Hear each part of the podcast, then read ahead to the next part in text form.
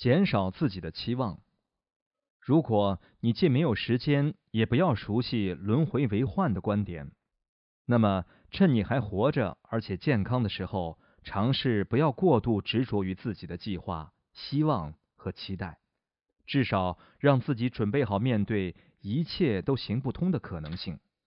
你生命中美好的一切，全都可能在一眨眼之间变得面目全非。你所珍视的一切都可能骤然变得一文不值。想象一下，你最好的朋友搬到国家另一边，你们很少见面。随着时光流逝，彼此之间的感情变得疏远。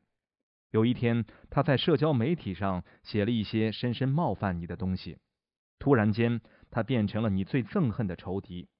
生命中充满了这种对现实的提醒。觉察到事物的变化是一种有用的修心形式。放下你对计划、行程安排、期望的所有执着，这会显著的减少你对死亡的恐惧。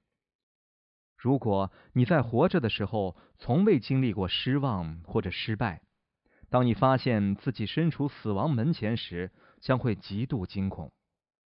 当然，那时你要为自己做任何事都为时已晚。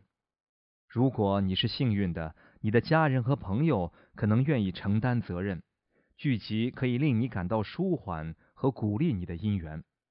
如果你非常幸运，他们不会试图骗你，相信你将长生不老。我们能为临终者所做的最好的事情，就是不要对正在发生在他们身上的事情撒谎。